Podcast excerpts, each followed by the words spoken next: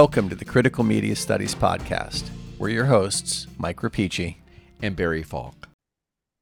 Dr. Rapici, how are you tonight? Uh, Barry Falk, uh, Dr. Barry Falk. I'm doing well. I'm, I'm well. How are you?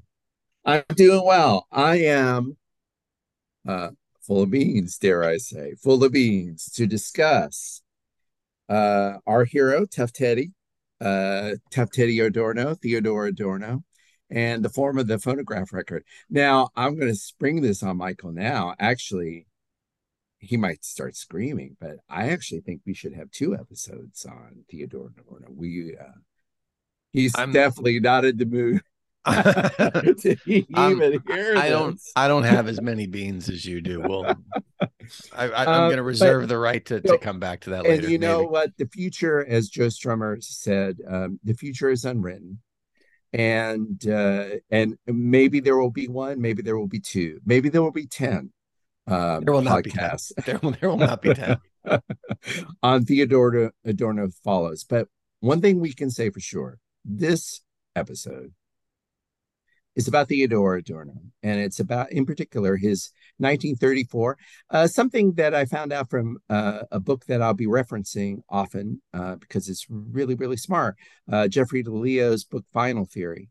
Uh, I'll probably end up referencing uh, the piece a couple times. along with our discussion of the main text, which I, I don't know if I've identified it yet. It's a 1934 text by Theodore Adorno, and here is where I mentioned why I mentioned Jeffrey Di Leo. He mentions that this is a, actually a pseudonym. This is a piece that uh, Adorno wrote under a pseudonym, and I and he didn't quite explain why. Um, maybe because it, it, may just simply be a fact, uh, or uh, the deciding factor may have been that he was kind of working out his theory of the phonograph record in a couple different essays in a couple different ways. And he was literally as you know in the literal uh, the old school definition of the essay he was kind of working out his ideas in the in in the form of these essays.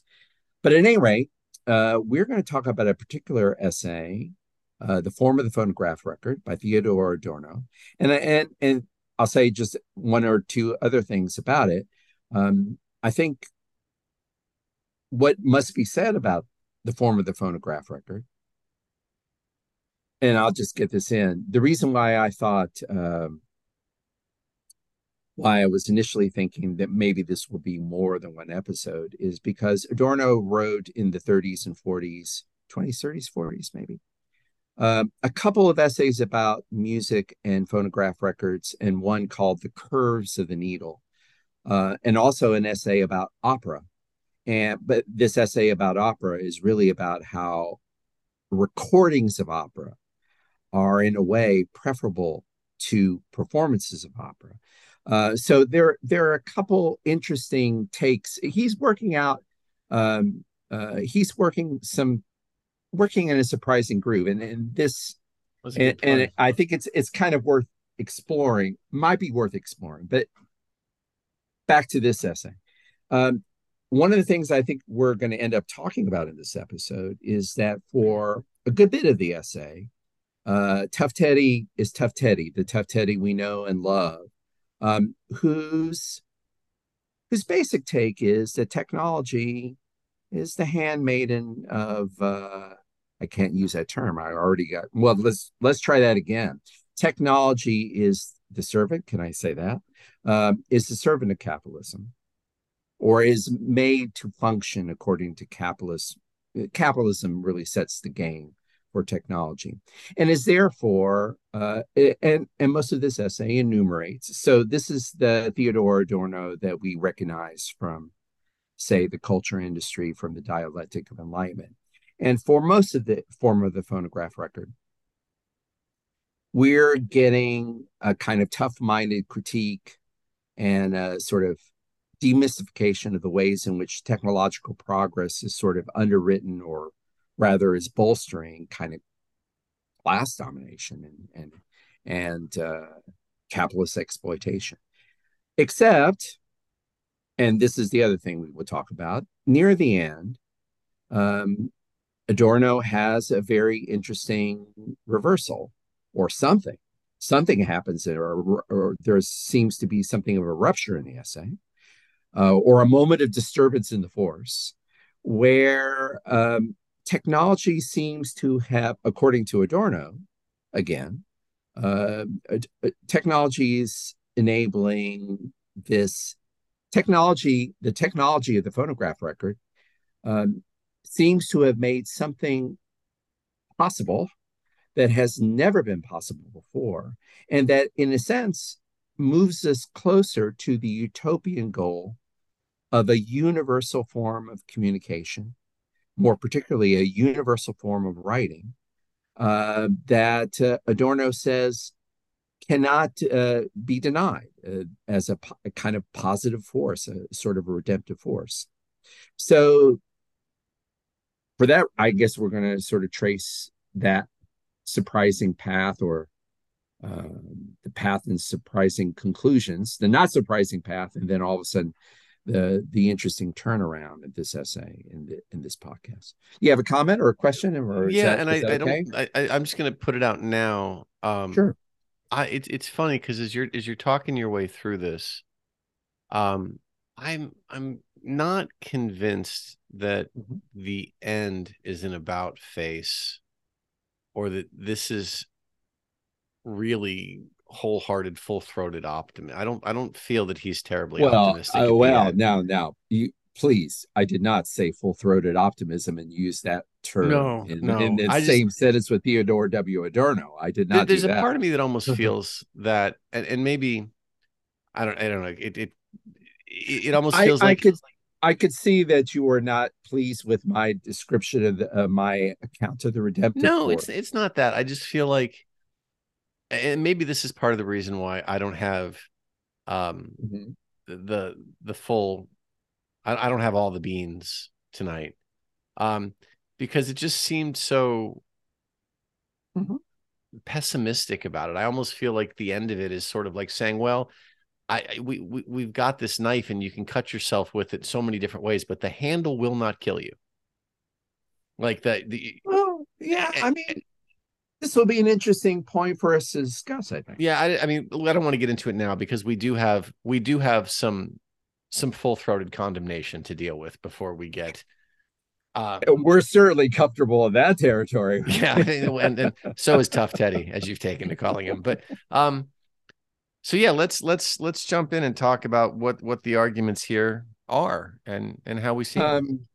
Well, let me say that um, I I I fully uh, you know I was giving the big sell on the episode, but uh, I I totally take your point that the reversal rupture redemptive moment that he speaks of is of a curious nature in the text. It's a curious moment in the text.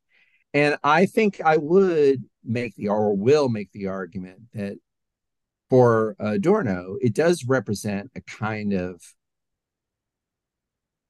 I mean, he I think he is working hard to say this is a unexpected development.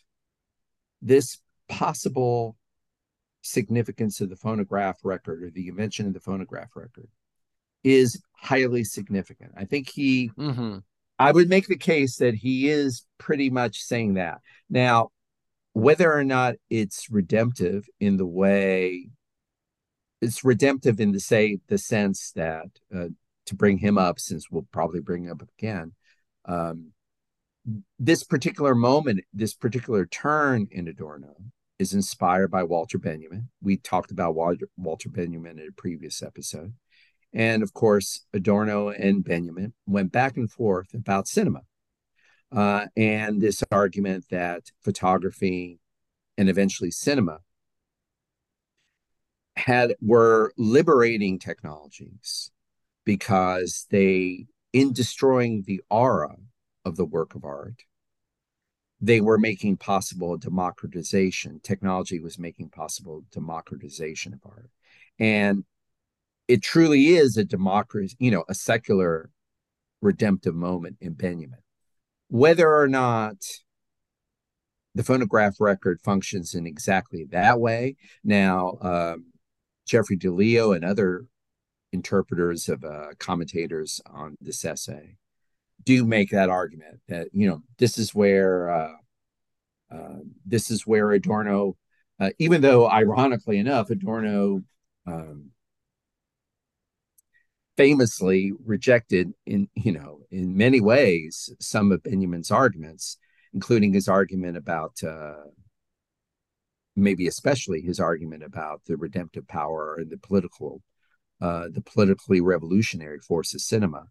Uh, that this scene, this moment, this about face seemed to be inspired by Benjamin, but whether or not it's truly redemptive in the Benjaminian sense, whether it functions in the same way, whether that moment functions in the same way that, say, the destruction of aura, um, as a destruction of aura argument functions in Benjamin's essay, you know, I don't know. That's something we'll discuss.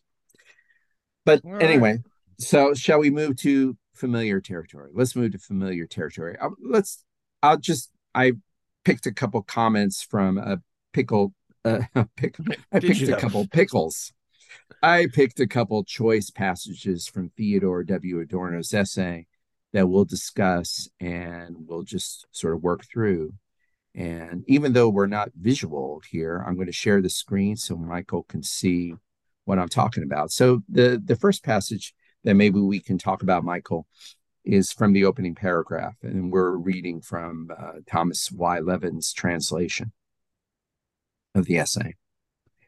Um, in terms of its form, he he opens up with this really wonderful. we should talk about this. Let me read. In fact, let me. I didn't plan on this, but I should read this. This is a pretty well written, well crafted sentence. One that he talks about the form of the phonograph record, and it's a beautifully uh, descriptive passage, right? One does not want to accord it any form other than the one it itself exhibits. A black pane made of a composite mass, which these days no longer has its honest name anymore, then automobile fuel is called benzene fragile like tablets, with a circular label in the middle that still looks most authentic when adorned with the pre war terrier hearkening to his master's voice. At the very center, a little hole that is at times so narrow that one has to redrill it, redrill it wider so that the record can be laid upon the platter. Now, Michael, you may not be old enough to remember this, but did you ever have to do that? Did you ever have to sort of uh, I I remember taking knives to the middle of a label and sort of whittling away because otherwise it wouldn't fit on my turntable. I, Did you ever I, have that experience? I never. Or was it always a perfect fit? I think so. That or I was just wildly impatient and just made it fit. Um, but I never had. I'm certainly. I, I remember well spinning the cassette tape on the pencil to rewind yes, and fast right, forward, right, but I don't remember having to drill out my records to listen to them now. Yeah. Well, I, I didn't drill it out, but I actually had to get a knife and sort of scrape out the center so I could actually play it. Well, I my only purpose in reading that passage is even in translation, it's really well crafted and it gives you a sense, um, you know, uh, of what vinyl looks like and how it was, you know, the presentation of it. So it's important. And especially now, since no one knows or cares about the, the format, it's good that he sort of memorialized it there. But let's get to the meat of the matter, shall we? As perhaps the first of the technological artistic inventions, the phonograph record already stems from an era that cynically acknowledges the dominance of things over people through the emancipation of technology from human requirements and human needs, and through the presentation of achievements whose significance is not primarily humane. Instead, the need for the record is initially produced by advertisement once the thing already exists and is spinning in its own orbit. Nowhere does there arise anything that resembles a form specific to the phonograph record in the way that one was generated by photography in the early days. So, one of the things now, let's talk about that passage, and that passage already compacts, I think, um, a lot of vintage era, old school, oh, you know, OG Adorno, right? Mm-hmm. Let's take down the format. Let me. I'll start the. I'll start the enumeration, and Michael, you can join in, and we'll. I will. Uh, we'll we'll beat up the phonograph record. So the first one is this idea that uh, the phonograph record, it even before it exists, there's an advertisement ready for it. In other words, it, it exists, it's made to be sold, i.e., so that's important, this, this thing. Instead, the need is not produced by the music itself or the performance. It's initially produced, ushered into the world by an advertisement. So phonograph record is always already, to use the well-worn phrase, uh, a commodity. That's one of the things this mean that means. Yeah, and so the the thing I thought here, I'm trying to find where in this text it was. Um, uh, nowhere does there arise anything that resembles a form specific to the phonograph record. It, it's as if he's also sort of already, you know, this the, the the form of the phonograph is the the bastard artifact, right? Like with the form of the image, you have the art in your hand.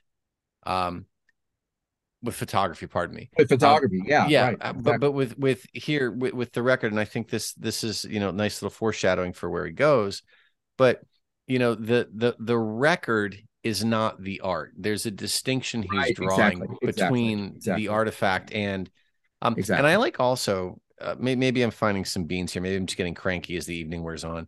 Um you know this is this is this is not humane. This is inhumane. He uses that language a few times in the essay. That the yes. art the the, the yes. form is not humane. Again i think there's this move that he's making to distance. You know one of like one of one of his sticking points is that the product of this technological advancement the the vinyl disc is not art and what it contains and we will get to this but this is really what, what it contains is, is a problem that is only not only not art, but is also in his mind working against art, the art that it would like like the like Sontag argues that the image is not the moment. Right. Adorno is setting up the argument that the artifact is not the art and that what is contained within the artifact, i.e., the record that you play, produces this thing. Mm-hmm. But that thing's not art either. This is this is the the the the, the bastard artifact, the bastard child of art. It's just a black paint. No matter what you do, there's nothing special about the photograph the, about the inscription in this case. It's no. always a black pane made of a composite mass et cetera et cetera yeah et cetera, he was right? he was not ready That's for color he was not ready for colored vinyl. This he was not ready this would not have worked for him. Would have problems. It, it, wouldn't work and let's do a little slow mo here about uh, and this is why this is you know this is uh this is the adorno that we're familiar with from say the dialectic of enlightenment right? In the culture industry one of the one of the you know one of the pull quotes from the culture industry chapter is that technology in i don't remember the exact phrase but it's basically this idea that in the capitalist age technology is always already linked to domination. The mm-hmm. logic of technology is always the logic of domination because of the economic system that you know in which technology is put into service. And we have that idea here right Here's the thing as perhaps the first of the technological artistic inventions. And, and so he's talking about it in terms of, you know, the, the age of industrial capitalism. Like this is what this is kind of a throwback to the age of industrial capitalism, which was already an age. And this is what he writes it already stems from an era the era of industrial 19th century industrial capitalism. He's writing this in the 1930s, but he's saying this is basically a holdover from the factory. This had its birth really in the 19th century. And the 19th century was the age in which technology, it was the age of industrial capitalism, an era. Now, here I'll read him word for word an era that cynically acknowledges so it's like the idea we go into the technology we develop the technology not with the idea that technology is going to liberate us. No, we build technologies that cynically quote acknowledge the dominance of things over people. A technology that always already to uh, I'll not use that phrase again, but it always like our presupposition with the technology is that it's going to bolster the idea, reinforce the idea that things are more important than people. And that's what the phonograph record gives us. Mm-hmm. Things are more important than people. Well, shall we move on to the next uh, calumny against the phonograph record, or do you have other comments? No, let's continue to traipse through the daisies with. Uh... Let's traipse through the daisies. This this is the fun stuff, right? The right. the criticism until we get the redemptive moment. Um, this is this is uh, Adorno in his comfort zone. Um, okay, so Michael, let's talk about this. I'll pick up a little bit later on, uh, and I'll, I'll pick up a little bit earlier. Um, here too, a pure identity reigns between the form of the record disc and that of the world in which it plays. Okay, the sentence Adorno's not up to no good. So he and and and, let, let's say this before I, I should mention this before we go on. What he's been doing really, and what he does for most of the short essay, is say that there's a kind of identity between the object of the and the form of the phonograph record and the more repressive aspects of capitalism. So that that's what basically he's saying here. Here to a pure identity reigns between the form of the record disc and that of the world in which it plays. Okay the hours of domestic existence that while themselves away along with the record are too sparse for the move, first movement of the eroica to be allowed to unfold without interruption. Dances composed of dull repetitions are more congenial to these hours of our leisure time. Our leisure time according to Adorno, has been reprogrammed, restructured, so that it's merely a break from the more important work time that we're all part of and that we all are being sacrificed to. Right. So, and so too, music is being reformatted and restructured. So um do you do you have a comment here? I just I want do. to finish the rest, I, the rest maybe of the it's paragraph. a comment or, or a yeah, question sure. about how yeah, you're reading yeah. this. He, so sure. here too, pure identity reigns between the form of the record yeah. disc and that of the mm-hmm. world in which it plays. So, and then he says, you know, the the hours domestic existence that while themselves away are too sparse. So the the the the question I have, and it's a chicken or the egg question, is mm-hmm. are we is has everything been simplified and dumbed down because of technological advancement? Or is the form just a part of the age where everything is done uh, is dumbed down. Like the the argument wow. here seems to be that you know the recorded music, the phonograph, is incapable of producing a an artistic density right yes and that's absolutely that that's wonderfully put too and that's yeah. problematized further it, i think i stopped you here he continues by saying one can turn them off at any point yeah right the phonograph record is an object of that daily need right which is mm-hmm. the very antithesis of the humane and the artistic since, since the, the latter mm-hmm. cannot be repeated and turned on and on, on at will but remain tied to their place and time right. so you right. know is is is has mechanization and technological advancement put us in a place where we're incapable, incapable, pardon me, of really absorbing and engaging with I'll use the word again, I guess, the density of art? Or have we just created a, or do we just exist in a world where there is the business of work and everything outside of the business of work is necessarily simple and banal and hmm. then the the the form which poorly imitates art because it removes it from its origin, right? Hmm. It, it creates a cheap facsimile of art, and therefore is I mean, is everything that is not art now just a cheap something, a cheap disposable um experience? Well, that's a fantastic question. And I don't know if I can answer it uh, straightaways, but I can give two sideways answers for it. So, first, eh, first sub answer or or or try and uh, attempt at an answer or sideways answer would be this. One point he keeps on making.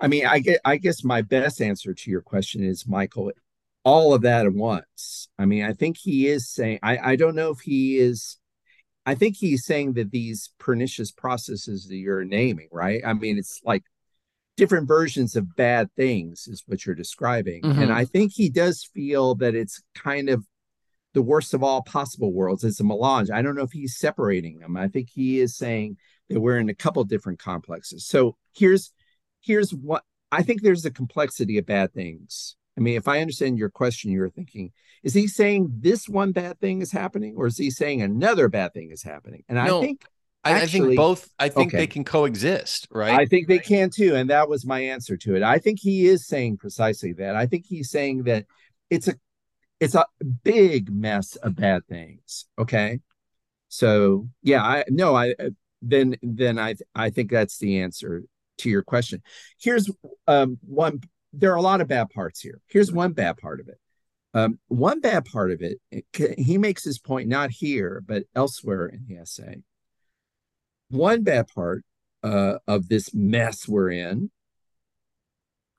has to do with the fact that he he has an argument which may have been true in the 20s and 30s. It may still be true today, even in the digital age. We could talk about this if you're interested. Um, one of the challenges that classical performances um, offered for recordings, classical music offers for recordings, is the sheer length of a classical, of a symphony, of an opera, right? The sheer mm-hmm. length of it. So, one of the things that was absolutely a problem, and also how do you record an orchestra, right? So just like the logistical problems of recording an orchestra, right? So classical music really presented problems for recording technology all through the 20th century, really, even to the present day. Even when there were no longer phonograph records and there were CDs, still problems multiplied in the new media. Classical music is a bitch to record. So there's that. Uh, and one of the points he makes, and he uses this to denigrate or to criticize the phonograph record, uh, that basically phonograph records are not. Um, Adorno lives in a world where there's light music, popular music, and mm-hmm. quote unquote serious music. Serious music was music in the symphonic tradition. Um, he's German serious music is is Wagner, is Alban Berg, eh, not Wagner. Well, Wagner, yes, but he hates Wagner, but certainly Schoenberg, Alban Berg, Mahler, Strauss. That's serious music. Um, and recording technology was at a was at a loss at that time to capture serious music. So that's one part of the problem, right? That's one mm-hmm. part of mm-hmm. the mess. The, the technology privileges so-called popular music, so-called light music, as opposed to serious music like Beethoven. And now let me let me segue and also in part answer to your question. Let me return to the quote because I think this is this is another thing your your question was getting at. So the hours of domestic evidence that while themselves away along with the record are too sparse for the first movement of the Eroica by Beethoven to be allowed to unfold without interruption. So here's he's also saying another thing the phonograph record is screwing up is this idea that uh, if you go to Beethoven, if you listen to that symphony, if you listen to the Eroica symphony, you're going to have to commit yourself to staying in the performance uninterrupted and you're going to have to commit too much you know a huge chunk of time now in the new workday where domestic, you know, leisure time has its function only within this large, within the hierarchy of uh, work leisure time, then you don't have time for that. You don't have time for aesthetic delectation, right? Mm-hmm. You're going to have to be able to play part of the eroica, right? And turn it off when you need to go to bed, right? So, th- so I mean that that also seemed to be what you're talking about. That's what you were asking about, like what's wrong with the system. Mm-hmm. One of mm-hmm. the things is art takes too much time, and we don't have enough time to give it. And the phonograph record proves that to him, even though it's portable, even though we're bringing it into our own home space we are constricted by other things. So this basically is constricting the musical experience and not liberating the music. Well, I think it's not even though. I think it's uh-huh. Uh, I think it's because right like part uh-huh. of the, the the portability of this is you now strip the art of its context.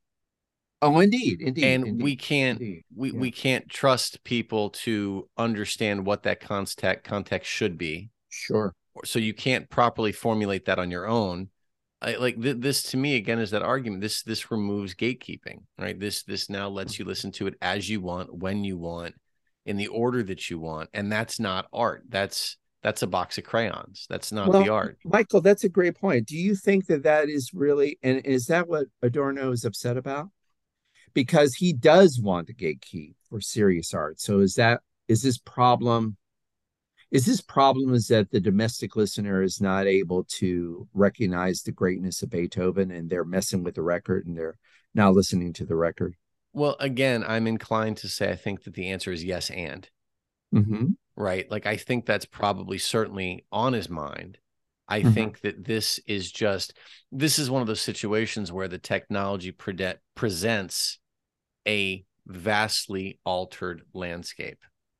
And as we had alluded to at the very beginning of the recording tonight, there's this is a problem, this is a problem, this is a problem. Oh, well, this might not be a major problem, and we might actually be able to derive some good from it.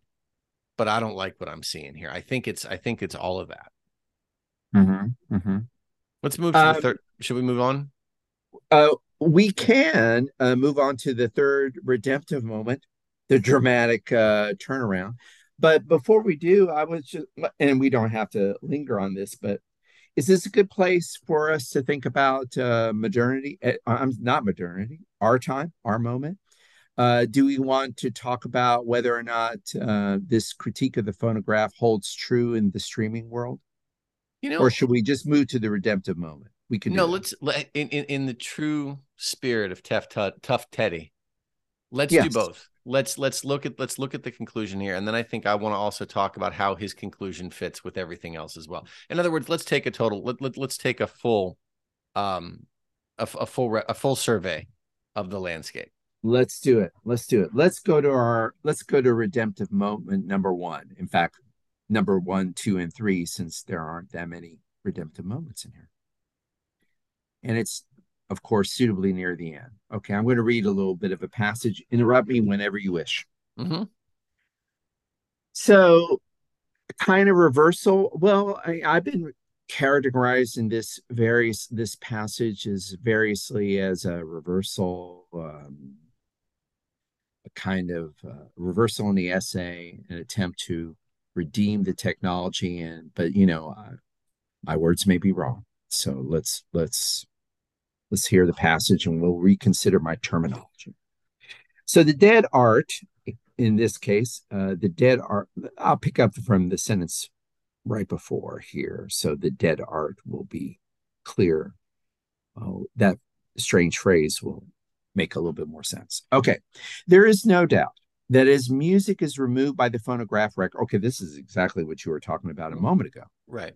There is no doubt that as music is removed from its context, as music is removed, that's what you were talking about a moment ago. There is no doubt that as music is removed by the phenom- phonograph record from the realm of live production and from the imperative of artistic activity and becomes petrified in the form of the phonograph record, it absorbs into itself in this process of petrification the very life that would otherwise vanish. Now, wait. So that sounds like optimism. Thank you. That's exactly what I was about to say. Wait a minute. Instead of saying it's stamping out life as it's moving from into it, as it deprives the performance from its context, we have a surprising moment. The very life that would otherwise vanish is being preserved in the form of the phonograph record. What is going on? What is happening? We continue. The dead art in the phonograph record rescues the ephemeral and perishing art as the only one alive. Therein may lay the phonograph's record's most profound justification. Do my eyes deceive me? Is there a profound justification for this heinous technology, which cannot be impugned by an aesthetic objection to its reification? Don't break my heart, Tough Teddy. You are at your best when you are objecting to reification. It's all about objecting to reification. Surely this is not true. But will he continues. For this justification reestablishes by the very means of reification an age-old, submerged, and yet warranted relationship that exists between music and writing. Hey, did we find a typo? I think we did. We found a uh, do we I think we found a title here with our close reading madness. Submerged and yet warranted relationship that between no, that, music that and relationship, writing? That relate that re- relationship between music and writing. Oh, okay. So I just am a poor reader. I thought there was a bad there was a word left out. Okay, let's stop that moment. Let's continue. Anyone who has ever recognized a steadily steadily growing compulsion, and I'll pick up here so we because we want to comment on this. Anyone who has ever recognized a steadily growing uh, compulsion that at least during the last 50 years, both musical notation and the configuration of the musical score have imposed on composition will not be surprised if one day a reversal of the following sort, occur- sort occurs. Music, previously conveyed by writing, suddenly itself turns into writing. This occurs at the price of its immediacy, yet with the hope that once fixed in this way, it will someday be, and here's the startling sentence. It will someday, music in this new form, in the form of the phonograph record, will someday become readable as, quote, the last remaining universal language since the construction of the Tower of Babel, a language whose determined and yet encrypted expressions are contained in each of its phrases. Now, since I've been reading a long time, I'll try, I'll very quickly, you know, you know I'll try to bow out quickly by giving uh, Jeffrey Di Leo's great sort of précis of what's going on in this passage. And it's something like this that what Adorno is noting is that music has always, in a sense, been inscribed because of its intangible nature. Music has always been sort of limited, or the only the only way toward permanence of music was the development of writing, the development of musical notation. So, in a way, uh, even though performance is of the essence of music. There's a curious way in which write it was always enslaved by writing or always subordinated to the fact of musical notation. As now, in, as in, you can't have a performance without the written notation there at every point perform right at every point. I mean the the written notation is a script. Well, right? Which, which always precedes the music which always precedes the music. So there is a curious way in which, um, um, yeah, there's a curious way in which music, music has always been um, tied to writing, uh, and that tie, in a sense, kept it fettered. It's been fettered to to uh, writing, and now the form of the phonograph record itself is inscription. Itself is a kind of writing, and now the performance is free. You and let's just think of how this worked out in the form of popular music. How does popular, I mean, how many people, I mean, can you count the popular musicians who cannot read music, but they learned how to compose, right? Right. By what? By reading notation. They don't may not know anything about notation. They just hear things on records and try to replicate it they try to replicate the writing that's on the form that's on the phonograph record without writing without writing right so there is a weird this kind of reversal uh, almost a utopian thing. And that practice is utopian and democratizing in the same way that um, the dream of a universal language it ha- would have the same uh, or the immediacy of the internet. We're talking about a technology that literally restructures human brain patterns, human perception, and human networking, and human communication, and human interactions. So there is this weird, a kind of liberation that's more extensive than, say, the liberate. We talked a lot about um, Bazin and the ways in which he sort of lionized the invention of the photograph as liberating painting from reality and as, as standing for a kind of liberation from reality. Um, Adorno is critical of cinema and photography as an automatic mode of liberation, but in this curious moment at the end, he he knows this reversal is a truly revolutionary thing. This reversal, where music now has been inscribed in the phonograph record and liberates music from writing, that seems to be a truly universal and unexpected development. Yeah. So, in looking through it this time with you, I almost feel like I need to maybe recant and and and and reframe this conclusion not as I, this seems to be a bigger deal in light of everything else that we've talked about. This, so I'm gonna I'll ask you a question hmm. about this. Right? We say, okay, this is bad, this is bad, right? So basically, what the phonograph does is it encourages consumerism, right? And it is watered down serious music, giving us you know this this is this this only is what fits in the record player right right that's it so you right. you have that's simple it. music now it's not you you you decontextualized it. We've you know made it uh it doesn't it doesn't it doesn't function as art anymore. But the good news here is that it at the same time that it's watering and devaluing the art at least it's elevating the art to a primary position above writing. Is that last point mm-hmm. significant enough to celebrate the phonographic record, the phonograph record? It's a great question. Um,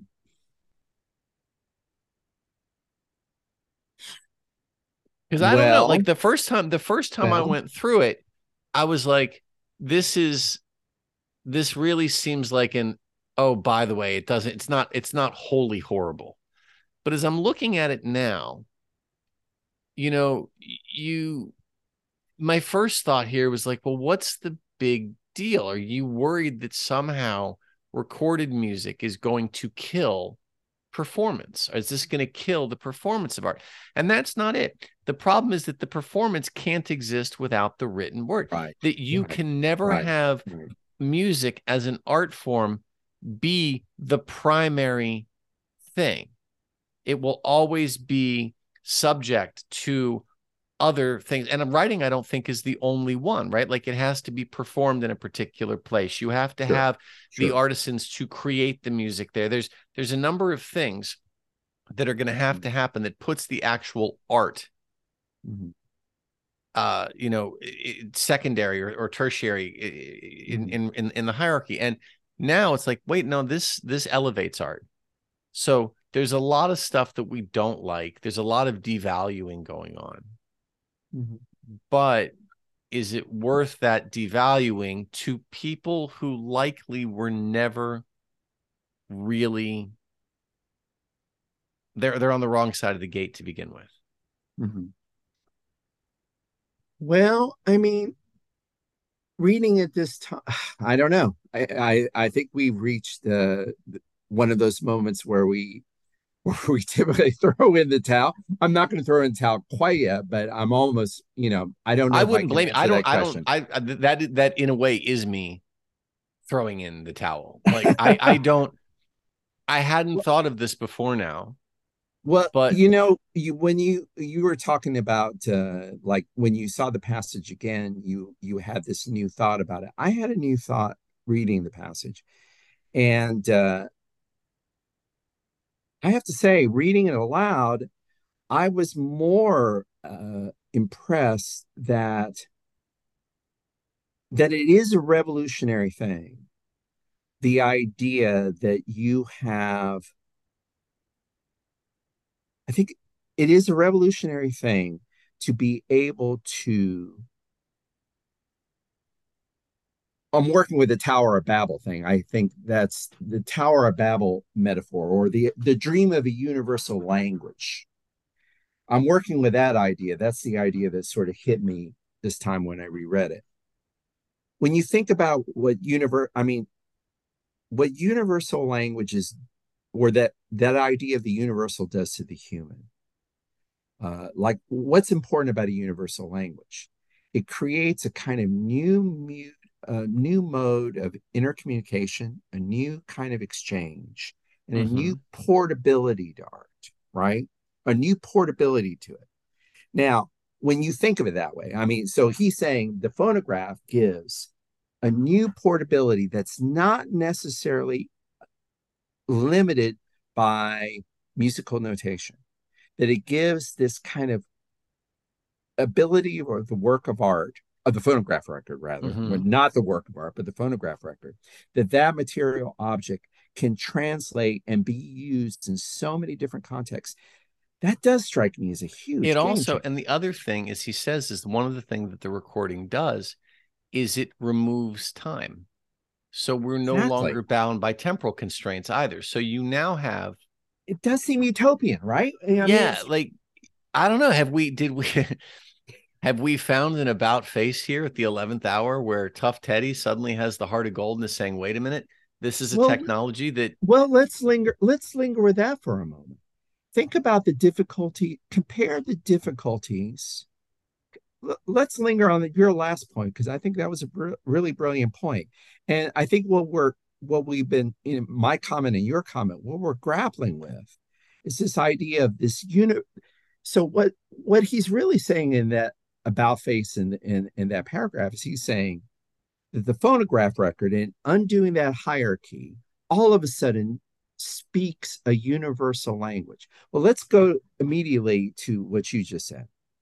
Freeing the record, freeing the recording or freeing the performance from time constraints, not just our time. Now, the bad part of it, he already talked about, right? That we can in a sense, domesticate the time of the work of art mm-hmm. to make it sort of fit our our needs and you know and we submit it right but th- what i'm talking more is about this fits in the time capsule. But that that's the other part of it michael and isn't that utopian? So think of this. Think of the difficulties that our students have with reading and and um, this is not a this is not bagging on students right? I, they have a, this problem because it's difficult. It's mm-hmm. you know, it, it's not it's it's a real problem. But think of the difficulties. Just think a moment. I have to assign, or you have to assign a Dickens novel. We know that it takes a different kind of literacy or training, right? Right.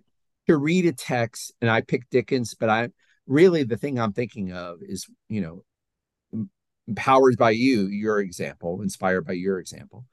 Um, what I'm really thinking of is the difficulties we have in reading a text that's 100 years old, right? Right. Uh, it usually requires, even in the same language, it requires uh, kind of training, the development of certain kind of literacies and competencies. Okay, let's compare it to listening to Robert Johnson, Duke Ellington, mm-hmm. or the fact that now, this doesn't dominate the radio, but you probably can find 60s rock and roll, 50s jazz, Miles Davis on some radio scan, even on terrestrial radio, probably can.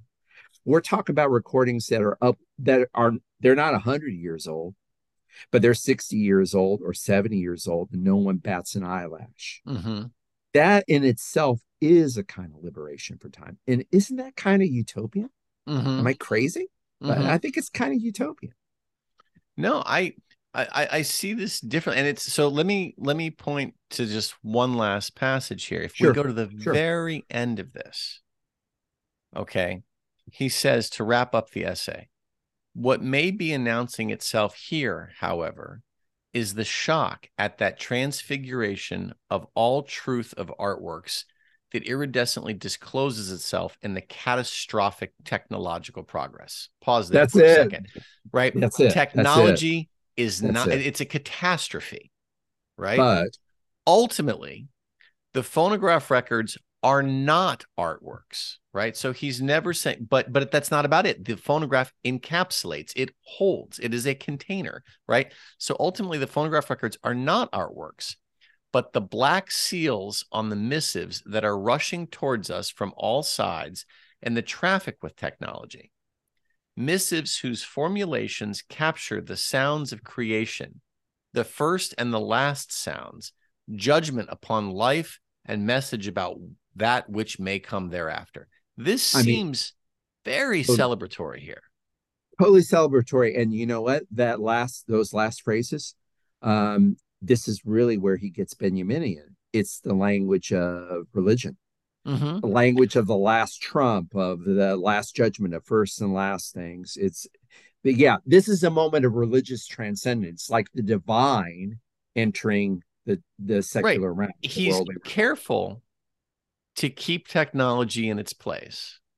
Right. And he's careful to make explicitly clear that the vinyl recording, excuse me, that the, that, that the that the what, what is his his the the phonograph record itself, the artifact, the right is it's not, not the thing.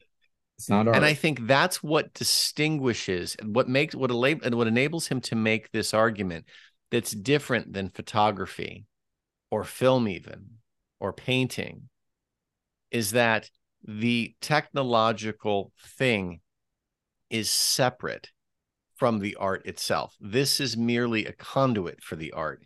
So right. I think as much as really he hates point. the technological push, I'm going to argue that yeah, the juice is worth the squeeze because this this this this this immortalizes it. This keeps it and it and and in doing so elevates it above that pesky writing business and you know what michael you made me uh, you know I'm, I'm very glad you read that passage because you know the first part of the passage ending with what, what was it catastrophic technical technological yeah, catastrophic progress. technological but, progress but you know i mean in a sense those two sentences are the form of the essay like everything that you know you and i were talking about in those earlier passages they were grim, right? It was grim. Mm-hmm. It was it was vintage Adorno, but it was because he was still writing within that perspective of I am describing the catastrophic technological progress. Mm-hmm. But then in that final sentence you read,